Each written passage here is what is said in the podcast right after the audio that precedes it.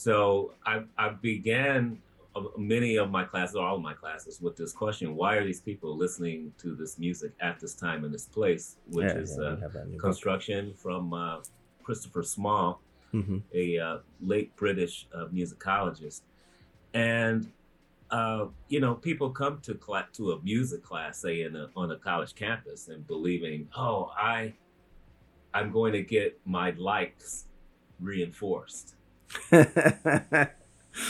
instead of saying. I am going to learn how music is the perfect index for how people or what people and who people believe they were at a certain time and place. Mm.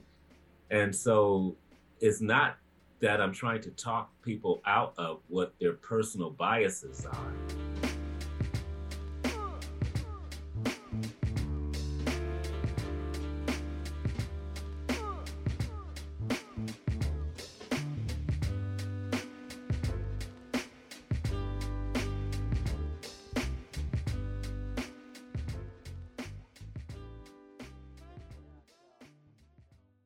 Today's episode of the Record Spinner podcast is brought to you by Todd Notes.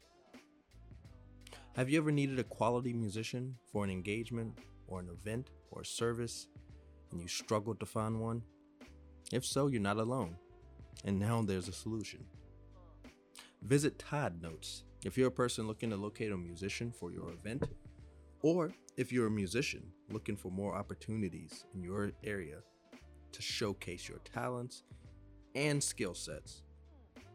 All you got to do is visit the link in the description below to get started. So, look, I want to I want to formally introduce you before we get into this.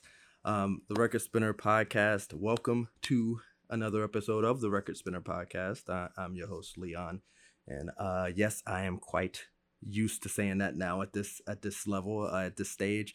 Um doc i had a uh had a name change in the in the show briefly. So yeah that's why you see noel at the bottom of the screen. I was noel for a little bit. Now I'm leon. That's my government name. So long story there. Anyway welcome to another episode. I am honored. I am thrilled. I am so humbled to have with us today uh, an academic, if I can call it that. You know, I mean, a musologist, and please correct me if I say anything wrong.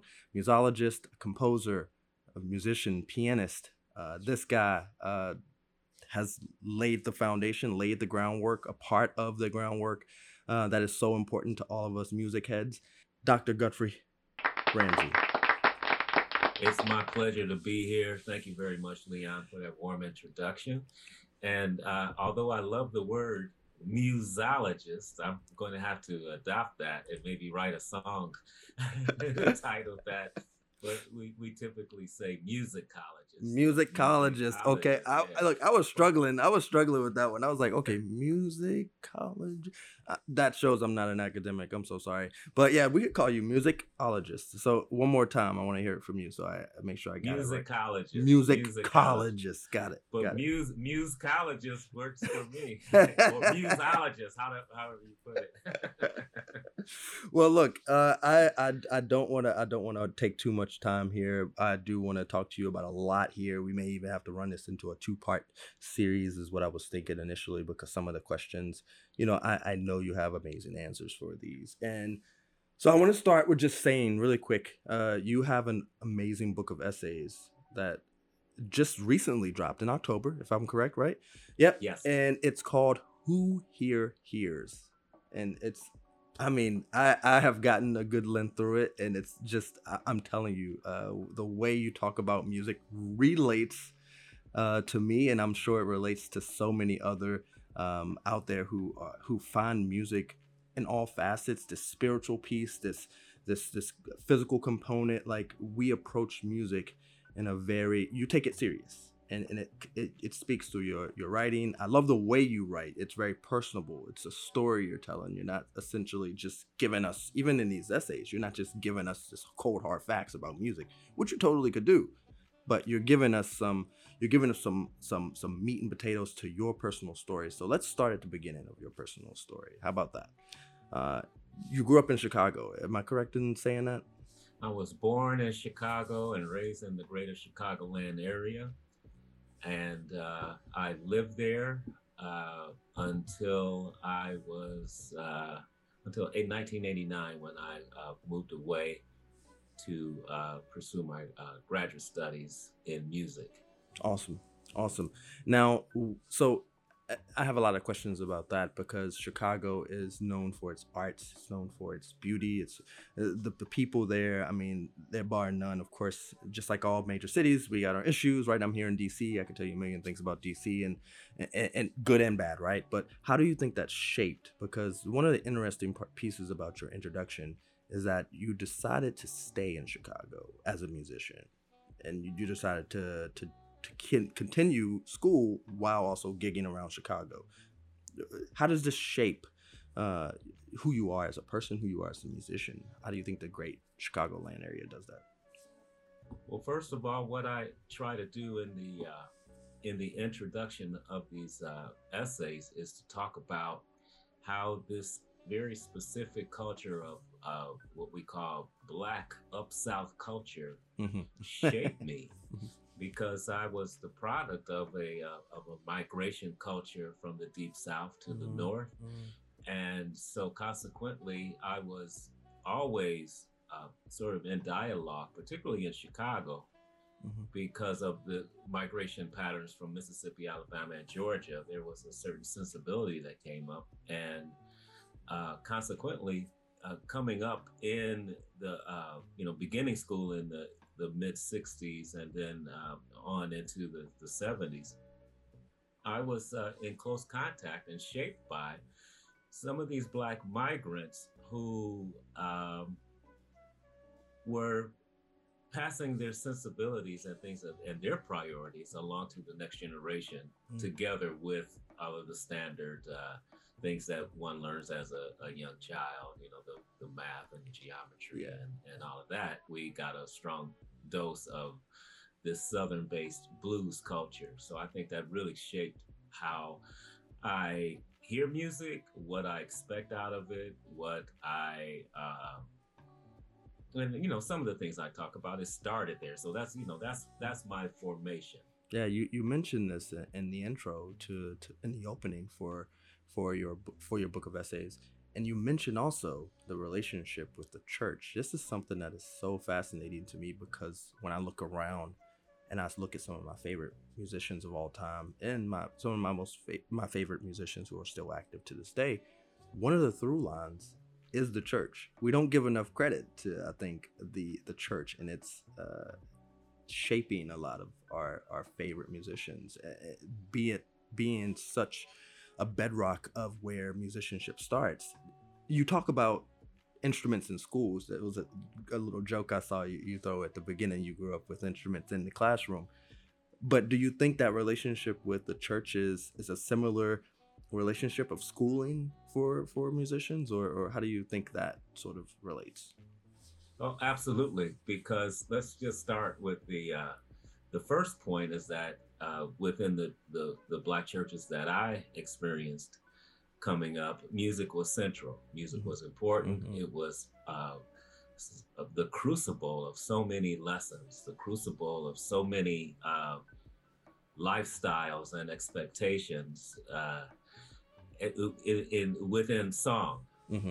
And so it was, you know, on the one hand, you have the didacticism of the sermon or the prayer or mm-hmm. something like that, which is a, certainly a, a, language that uh, one picks up on and gets lessons from. But what about the sonic information that comes from the music? What are we learning? And so, yeah, that's very, very important in the in the church. Now, how that affects uh, this uh, broad uh, stream of of musicality that you experienced among uh, uh, many musicians is that there were opportunities to mm-hmm. play. So, a it's very important to have the music in the church, and then consequently, uh, cultivating musical experiences for not only the uh, congregations but the children. Mm-hmm. And, visitors is a, a, very, very serious uh, business. So what do you do when you're a young person coming up in that? You learn what the priorities are. You learn that music is something that will change the atmosphere. Mhm. You learn that the musicians are often held in a kind of position of authority Mhm. and a position of respect.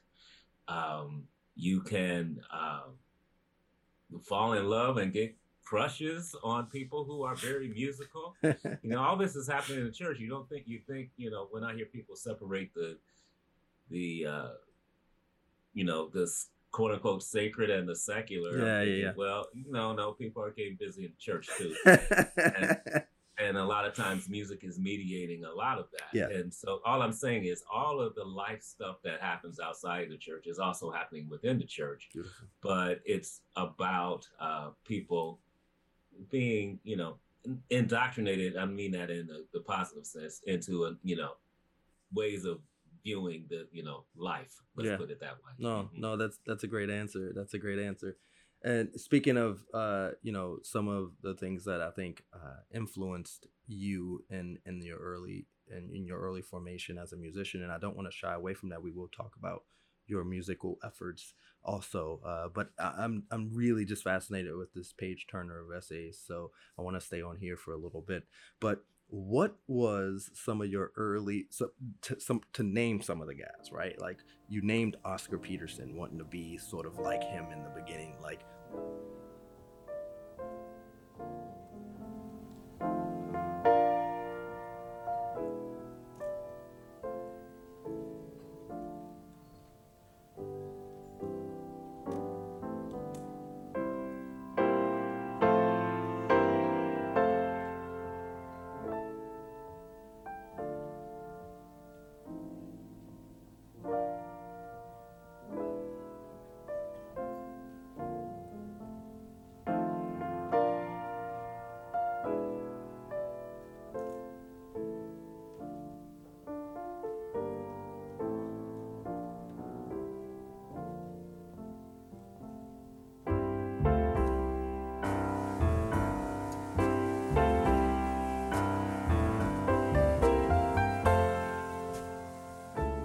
why oscar peterson i had a i had to ask you that question Well, one of the things that uh, I learned when I became uh, had aspirations in in uh, instrumental uh, music was that uh, virtuos virtuosity mm-hmm, mm-hmm. was uh, a, a prized possession. It was something that one stro- you know would strive for. So I would say that Oscar Peterson was one of the um, profound technicians that really struck me when I was beginning to uh, learn how to play jazz and, and wanted to aspire to be, you know, one of the cats, as we say. yeah And, uh, you know, just, and not only that, there's the apprenticeship model in, in, in a lot of the musics that I talked about and have uh, participating in. It's about uh, people directing you to the musician you need to listen to. Hmm. Directing you to someone that you need to quote unquote study with, even though out. you've never met them, you Mhm, know? mm-hmm. So you just become deeply uh, immersed in their uh, creative output, and you try to uh, what's the word I'm looking for? Uh, you try to imitate. yeah you try yeah. to emulate Emulate. Yeah, Yeah, yeah, yeah. Mhm. Yeah, I know a few big words, Doc. I'm kidding. No, I'm joking.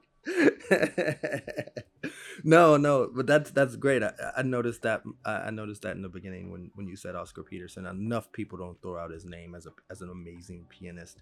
I think sometimes um that that acts just so many greats on that acts, right? So it's you know it's one of those things where you can draw your top five, your top ten, you know, but you know you're gonna leave off somebody important more, more than likely with that act. So it's it, I just wanted to throw that out as a quick little shout out. But um, but it's interesting. So are you a fan of physical music? Before we get into some of your musical stuff, Physical music. yeah, like vinyl, vinyl music, vinyl records. Oh, oh, okay, analog. Oh, Yeah, sure. analog. I'm, uh, Yeah, yeah. I'm, I'm, I'm turning back around. You know, uh, I'm personally uh, this. You might your your listeners might find this fascinating. Is that uh, my uh, my life's journey has always been shaped by music. So there was a point in my life that I talk about in my first book, Race Music, Mhm. where Mhm. I became uh, involved in a church sect where the music was just on fire. It was the Church of God in Christ. It was like the font of so much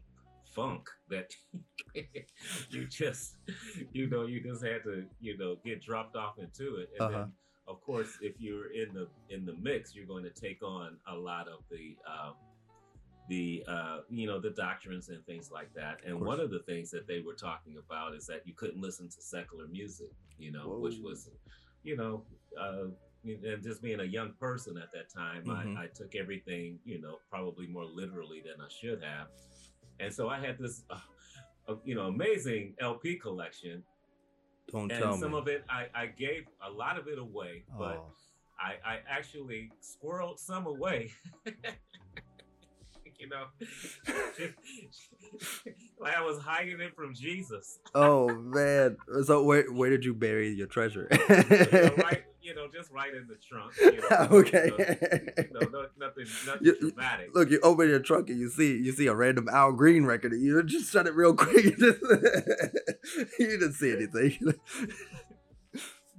Well, anyway, so I'm I'm back to collect adding to that LP collection Great. because you know uh, I actually inherited my father's uh, Beautiful.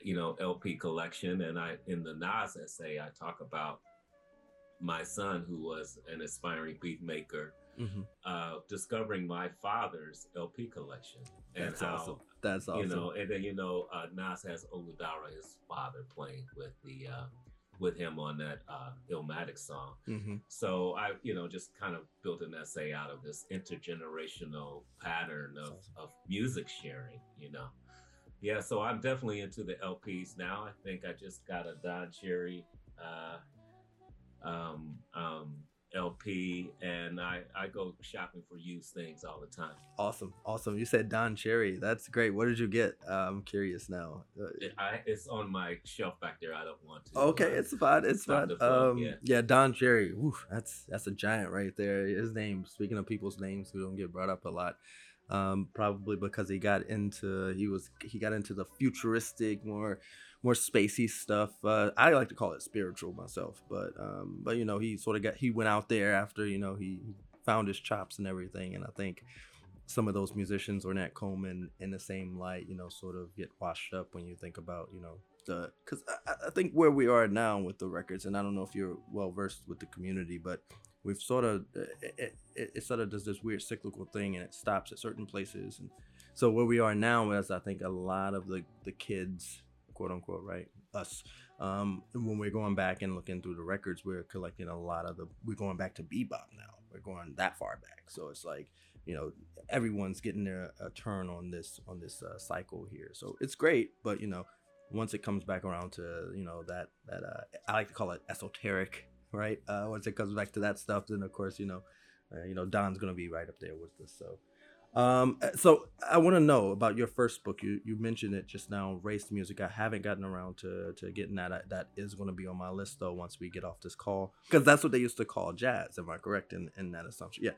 So, uh, so tell me a little bit about that that book and, and when it came out, and, and what was your intent behind putting that out, exposing that. What, Well, that book came out in 2003, so next year will be its 20th anniversary. I'm going to have to figure out what I'm going to do with it, and it sort of put me on the map in musicology. It was my first statement, and uh, what I did with that book is to conduct interviews with my uh, family of origin and uh, from uh, second cousins who were like the the children of my first cousins, all the way up to a 100 year old great aunt who remembered uh, being in the race riots in, night, in 1919 in Chicago.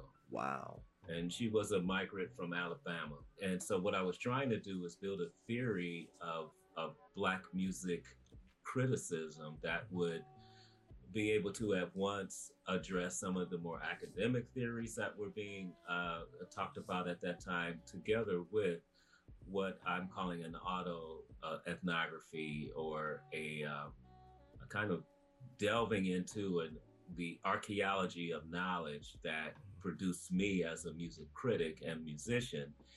and and try to get those two things to live together in a book. So consequently, the book tries to explain uh, black popular music from about the night the mid 1940s all the way up into the hip hop era Mm. of the of the 90s, which is where I stopped.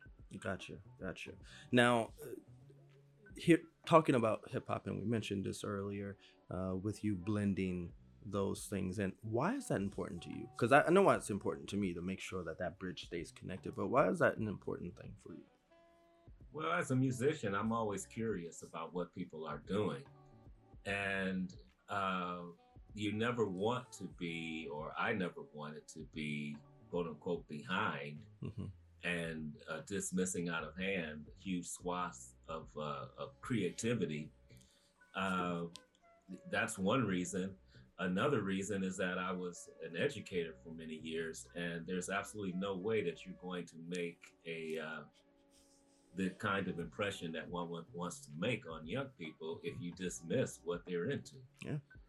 You have to find the bridges, and that's what I think was my superpower is being able to get students to invest in what I was talking about historically because it helped them understand what they were finding compelling in their own musical choices. Mm, that's so powerful. Now, is it difficult? We all know about the samples, right, in hip hop. That's a that's that's the that's the obvious one at this day, at this juncture, right? The, the samples, going back and, and and looping up a record, finding the best best parts of a record, and and you know, and sampling that, right?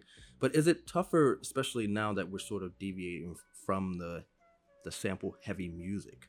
Is it tougher to sort of make that connection to jazz, or is there other are there other ways to to make that that work? Well, I think about some of the uh, music that's out. You know, I do have an essay in the book on Robert Glasper's Black Radio, Mhm, mhm. which I think is coming up on maybe the 10th Uh, anniversary. yeah, I think ten. I think it's ten. Yeah. Yeah. So I remember when that dropped, I was doing a history of jazz course, Mhm. and everybody that I knew of the younger jazz musicians uh, uh, were extremely excited about that project. And I was teaching a history of jazz course, and you can't. It's a bad idea to ignore what's dropping all around you. It, it really is. Even some of it that you don't like. You know. Yeah. right? It's just, it's just a bad plan Yeah.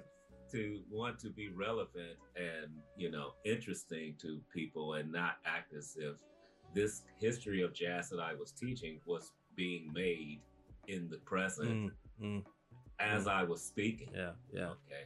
So why not start there? And that little piece started out as a, a lecture because uh, actually Robert Glasper was about to uh, come to uh, World Cafe Live down the street, and I taught like three blocks away from that place. Awesome. And I knew people had tickets, and I had my ticket. So I'm thinking, okay, let me break this down, listen to it, break it down, Mhm. and try to find the connections. Even though you don't have to force the connections, they're they're always there. Yeah. Now, what I one of the things that I think connects um, the uh, the hip hop that is most prevalent uh, these days is the kind of cyclic nature Mhm. of the accompaniment that you're Mm. essentially uh, dealing with a music that is based on a loop and even if it's uh, uh, obeying verse chorus structure bridge structure Mhm. these uh, forms or sections of this form are created within the same cyclic pattern Mm. and that is related to so many other uh, musical forms that everybody uh, claims is superior, like rhythm changes in, in jazz or 12 bar blues patterns Mhm, and things like mhm. that, that everybody's, you know, believing that this this is our culture. Yeah. and this is not our culture, but it, it's not really uh, based on a uh, what's going on in the music formally, what conventions are being drug around, what uh, what rhetorics or sonic rhetorics are you actually hearing in the music that may relate to something that came out years before and of course as the musicologist that's my job is to get you to hear those connections and then uh, you know actually kind of uh, if I can say it, fuck up how people Yeah, you can say that. you know how what conceptions they're bringing to the table when they're you know being closed minded about some of these things. that sounds like beautiful work, and so let's go there for a second. Musicology. Can I, am I saying it right? I, I do know. I keep saying this word wrong. Musicology. Music musicology. yeah. Musicology. Okay. Let's talk about this for a brief bit because this is important work. So, in shaping and deconstructing folks' expectations around music, uh, what do you find is the most common expectation in music, if there is one? Uh, just to you know, sort of sort of answer that perennial question in my head. So, throughout my years of teaching, the uh, the most persistent question or issue that comes up is that people believe that one has to like something in order to understand its profundity or its power for others. mm, So I, I began uh, many of my classes, or all of my classes, with this question: Why are these people listening to this music at this time in this place? Which yeah, is yeah, uh, we have that in your book. construction from uh, Christopher Small, Mhm. a uh, late British uh, musicologist, and uh, you know, people come to cla- to a music class, say in a, on a college campus, and believing, oh, I, I'm going to get my likes reinforced,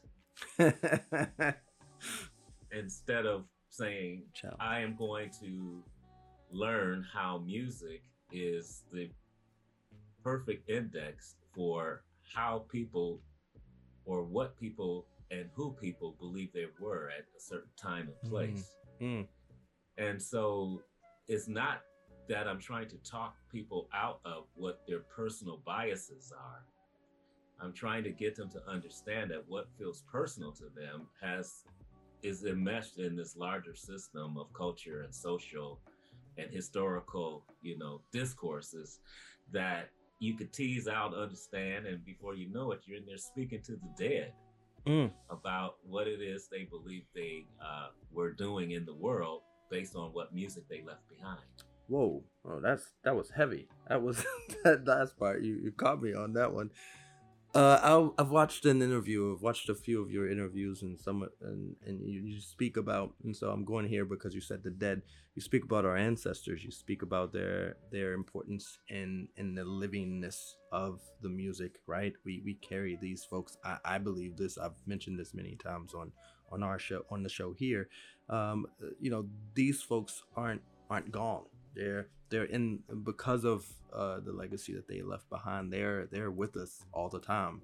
Um, so, is there anything you want to add to that? Being that you you know I've seen I've heard I've heard you talk about this a few times. I've seen you know your your your thoughts on this, and, and I, I happen to agree 100 percent with them.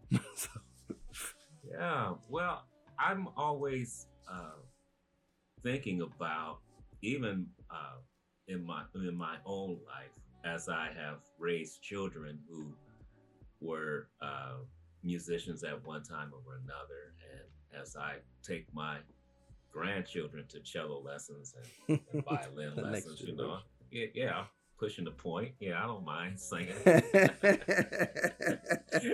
hey, let me tell you something. I know this isn't going to be a video, but you you're you do not look a day over 38, sir. So I'm telling you that now. eat, eat your spinach. eat your spinach. No, I'm sorry to take you off that thought. That's okay. Well, and uh, so if I'm so obsessed with that, if I'm so obsessed with uh, this idea that I'm going to plant something in people so that when they uh, when they hear this or hear that, that they think of something I said, or, or, or that why wouldn't I think that the ancestors were doing the same thing?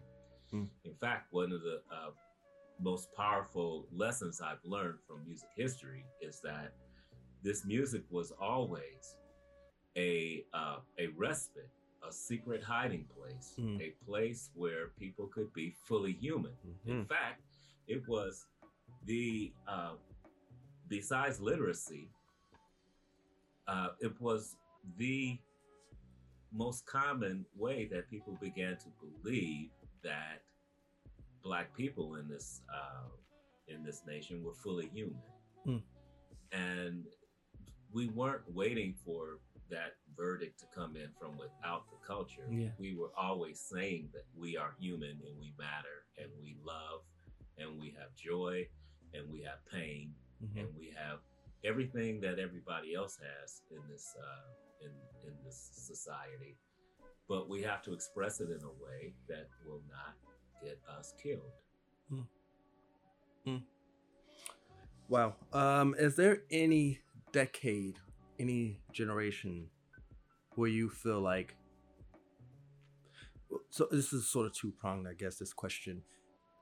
Black music, its stream of importance is felt through various eras, generations, years, right? But is there any for me, I'll tell you. Uh, so uh, is there any 10 year span 10 year, 10 year window where you feel like black music is most important. For me I, i've always felt and it's it's an uneducated feeling of course but it's it's one that you know is i think it's backed by certain you know key dates and figures and whatever but 1962 to like 1979 is probably one of my favorite spans of time right uh, for black music. Is there anything that you can say is sort of in your expert opinion? And, and i know that you know yours is subjective and a little bit objective as well in the same breath but is there any you get where my question is going is there I, any I, Sorry. do. yeah. okay well, I don't tend to think of uh, in superlatives when it comes to music like that Mm, or mm. zoning in. I've just had Mhm. too many uh,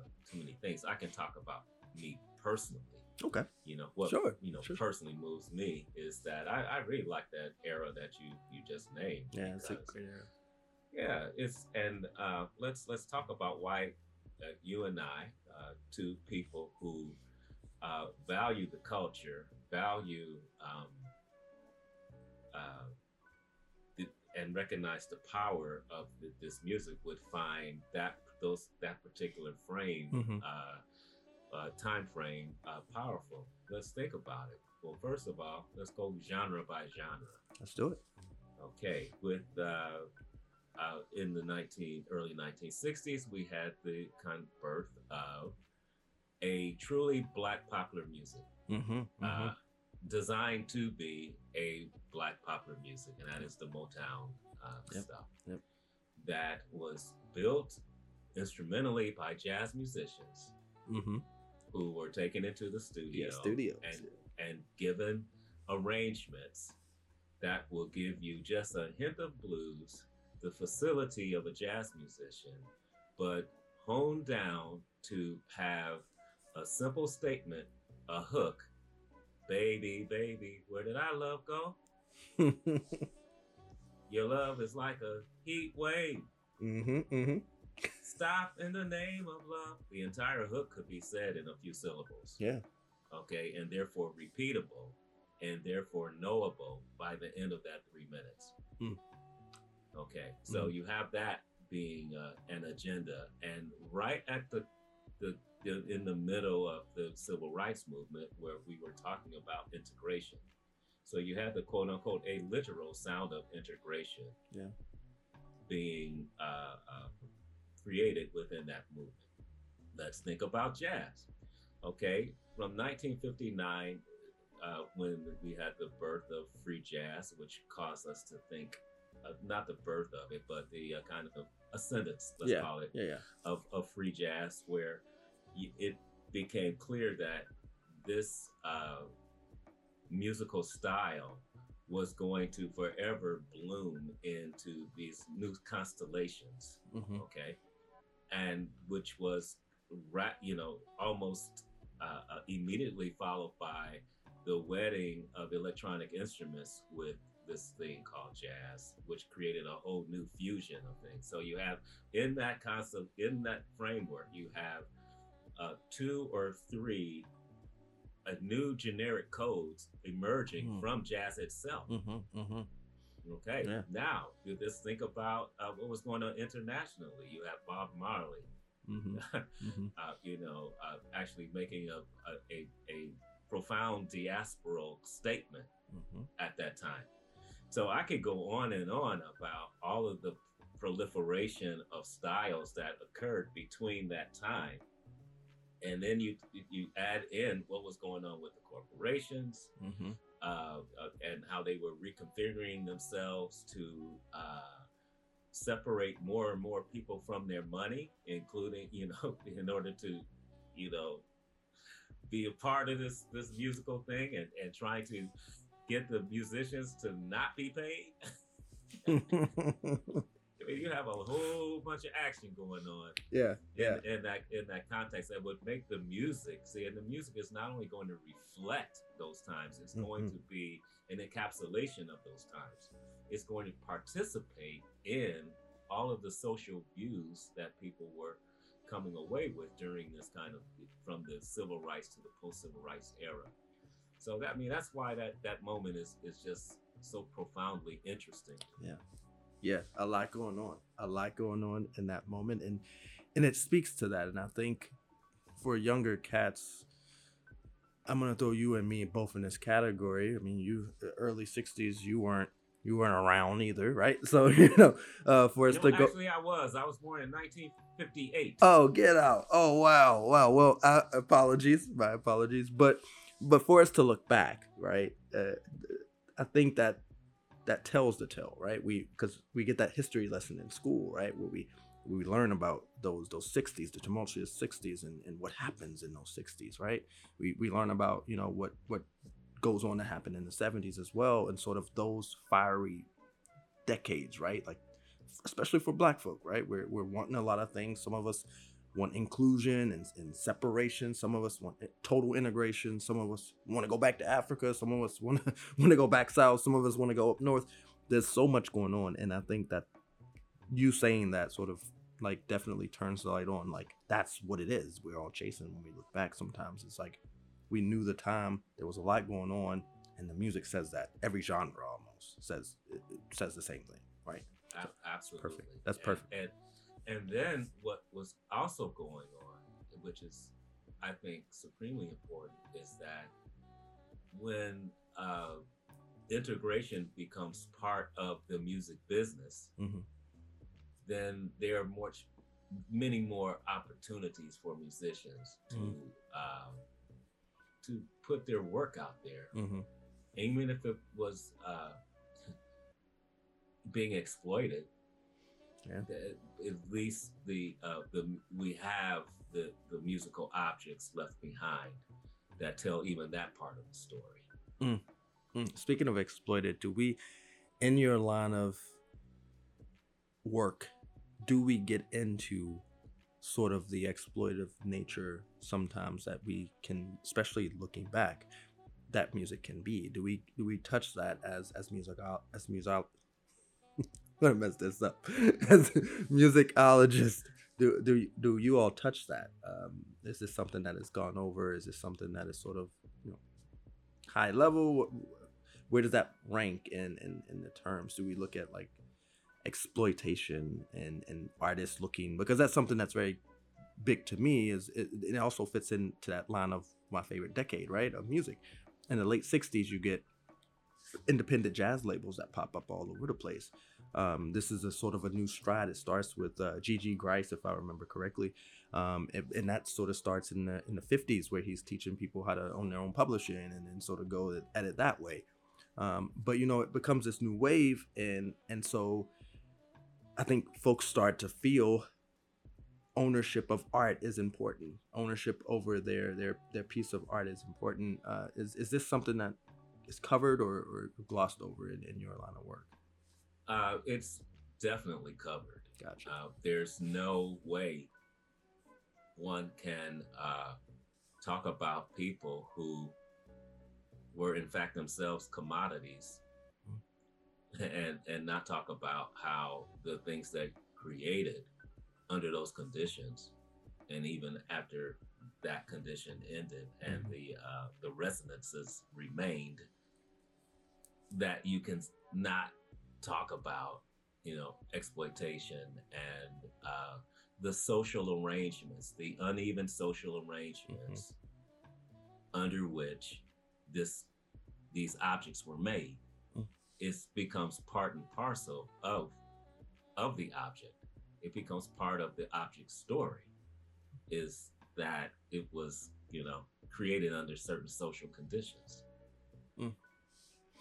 So one of my final questions about the the book. Um, what is your hope, and what are you hoping for readers to get out of out of this?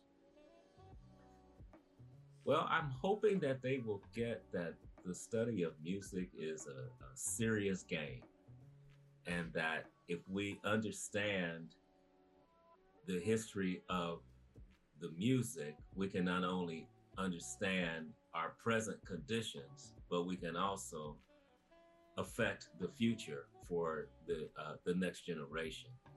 And I, I, think all of that is uh, within the, the scope of Black music historical study. Beautiful. I mean, and and not to besmirch or make light of, but I really like your writing. I don't typically like academic writing. You know, when I when I see when I see academic books, I'm like going the other way, right? Like I graduated college ten years ago now, so it's like, yeah, I'm done with the textbooks. Like that's I'm good on that, right? But your yeah, you know, like it's it's over. Uh, but you know, I, I really think that you know your your writing style it, it lends, like I said, that storytelling narrative. and it it's it, it keeps you turning the pages, and so like I'm moving through this, and I'm learning stuff about the music that you're talking about, and that the, the the stuff that you're you're mentioning. But I'm also learning the perspective that you have, and I think hearing that keep it keeps the pages turning, right? Hearing that perspective, you know.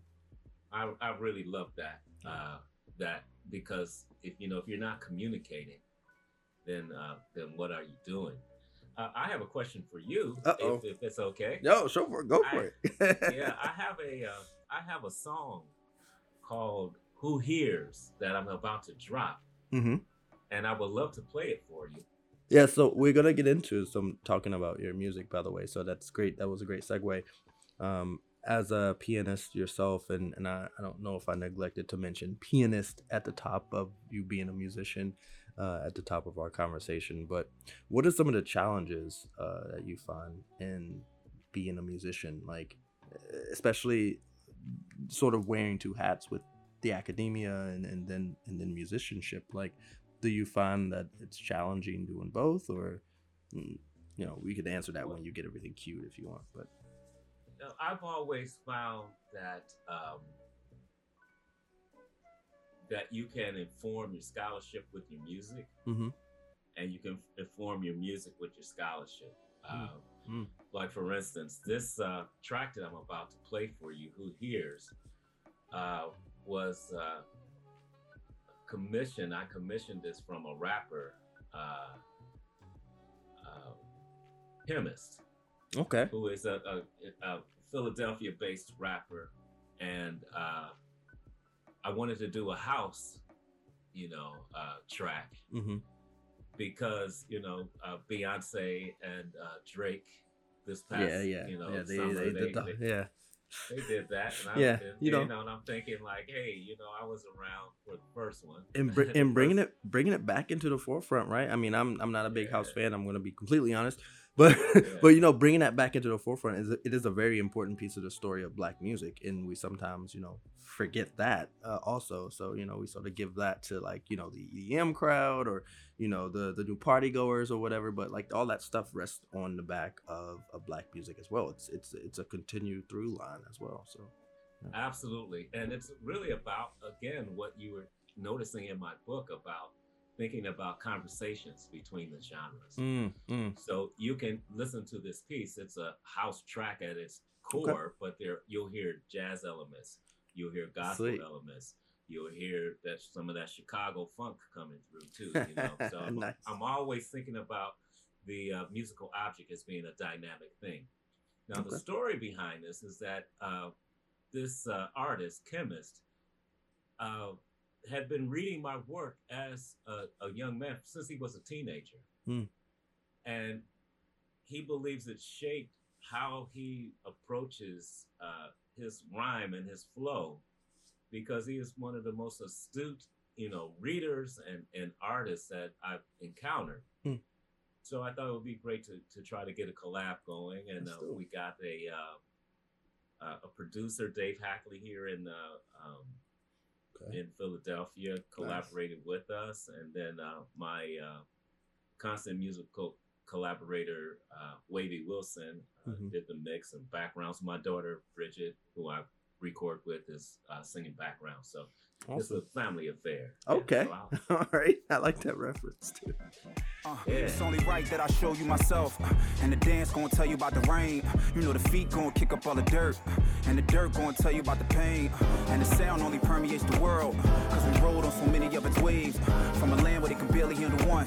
Of the 12 bars and the blues from which I came. To black in the stories of my blood. And the war from I kinda have a say. On the plane where most in the rooms told our stories through the white gaze. So who here hears the art of the East? Who translate the sound on the page? To break through with the truth they avoided for so long is to bring the world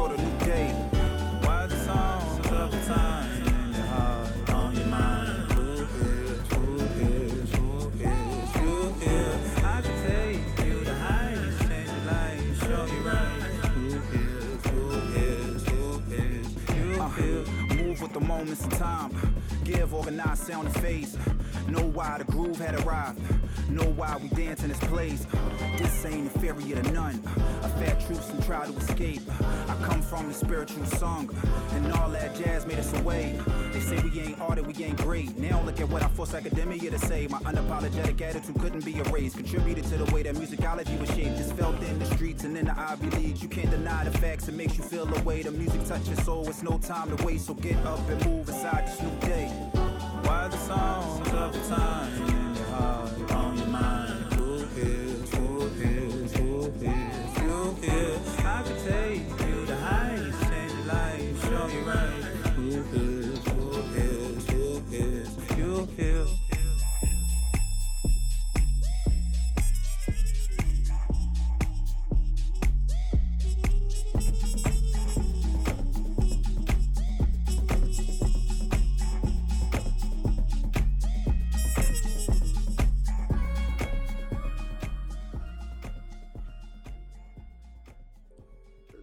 incredible.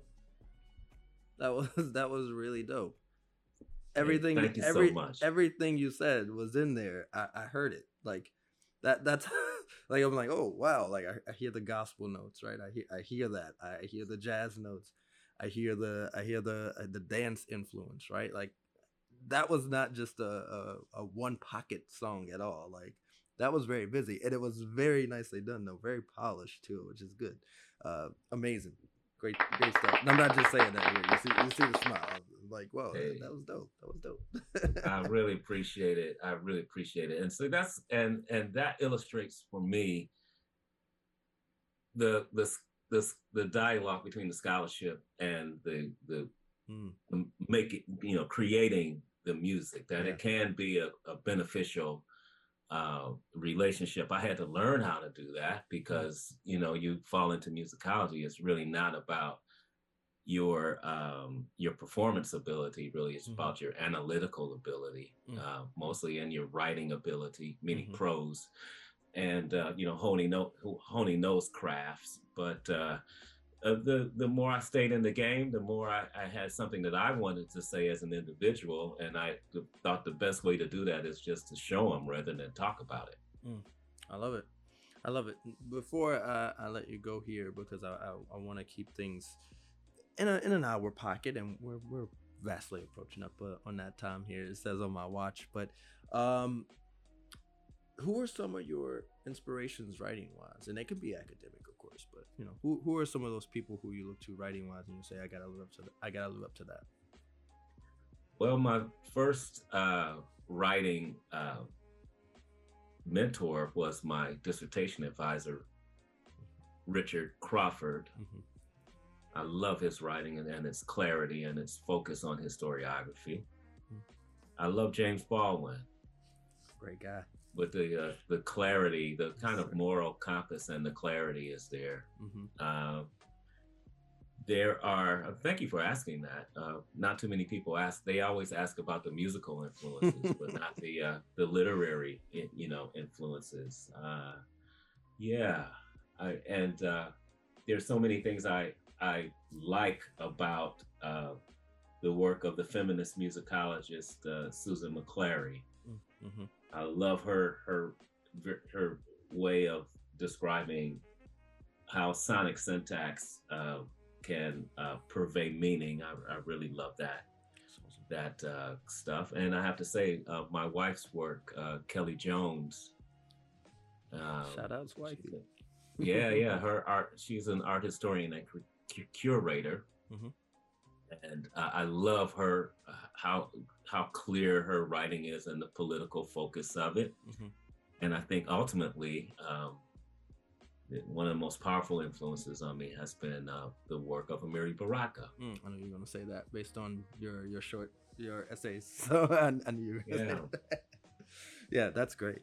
That's great. Mm. You can't miss with any of those. Um, and and I'm talking about the the big names. I know, of course, I have to brush up on some of those, but but yeah, for sure. And it's important. Those influences are important to sort of shape and guide and keep our work honest and keep it going right we all we all need something to live up to and, and someone to inspire us so it's important i want to ask you one last question though and and that question sort of doubles back on the the question i asked earlier about why musicology a lot of times and, and i'm going to be completely frank we leave certain things in in like the technical or academia world we, we sort of lend that to, to white voices and we trust those over sort of our own when it, when we when it comes to describing and, and disseminating or excavating, right, to use an archaeologist term, uh, our own work, our own past.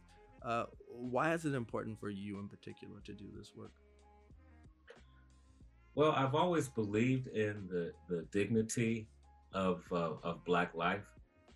And I always wanted to be someone who would uh, promote that aspect of our culture, the, mm-hmm. the thing that like delves deep into our struggles and uh, not ignore the pain, but to think about the victories and the triumphs as being uh, important. I think the creative spirit uh, that is it has been a part of African American life is uh, one of the main reasons that we're still here today.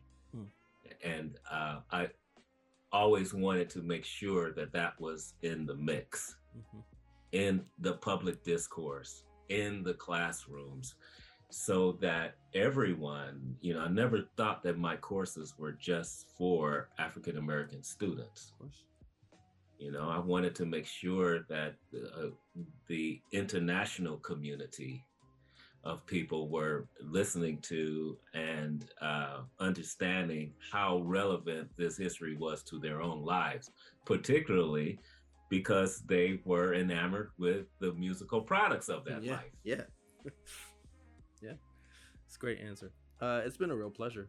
It's been a real pleasure, sir. Um, and I've, again, I can't, after this call, I'm going to finish. I, I gotta get race, race, uh, what is it called? Race music?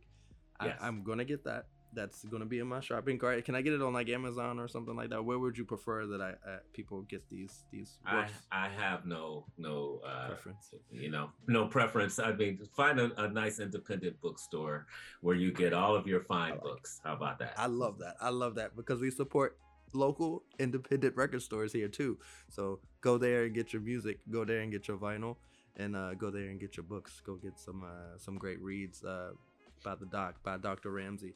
Um, it again, I have I've really enjoyed your perspective um, in talking to you person to person, virtually, of course. Um, I've really gained some insights in this conversation as well as in your in, in your works. Um, I really appreciate you and, and all that you do for for our music and our community. So, uh, thank you. I'm I'm deeply honored and I'm deeply touched by your words. Um, I want to follow you on uh, social media. How do I do that? Oh yeah, well, uh, and I want people to follow you. Uh, so yeah, let's do the the social plug, and that that for me, it's uh, Rebirth of the Cool. That is on IG, and and uh, we can also follow me on Twitter there too. I don't really post on Twitter though, so you, you probably shouldn't follow me. But whatever. If you want to follow me there, you can follow me there. Um, everything else is the Record Spinner uh, podcast. Uh, and so you can find me on IG. You have an IG page for the podcast as well. um, building that up currently because you know I I use my my uh, personal IG right now for the podcast as well. So, um, but other than that, uh, questions, concerns, comments, all that stuff, you guys know how to get at me. It's the record spinner podcast at gmail.com.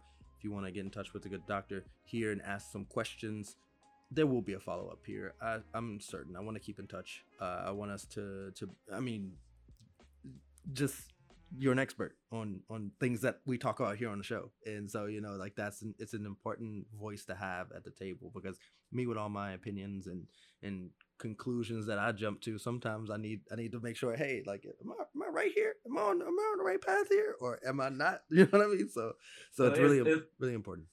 It's always good to hear opinions and to hear strongly felt uh, ideas about music because that's only the beginning of the conversation. You know, I don't have musical arguments because I find them pointless. Because uh, my my job is never to get people out of their square. It and it, it, when I hear people express opinions that I don't necessarily, you know, vibe with, that's where my work really begins because I want to understand why this person came to this conclusion. And I can only do that, you know, by asking questions asking and then trying to understanding what is this, you know, as I said, that, that those opinions are always enmeshed in this larger social and cultural web and i have access to those. So i just you know just do my homework. But your your listeners can find me on uh, Instagram at Ramsey Music and on Facebook at Guthrie Ramsey. And if we are going to do Twitter after next week, let's hope it it, it blasts. I did shout out Twitter, didn't I? Even though that Yeah. thing is crumbling by the by the day now. Uh, Let's yeah. let's leave the Twitter. yeah, yeah. okay? Twitter, forget Twitter. yeah. Again, Dr. Ramsey, thank you so much for your time. I really appreciate it.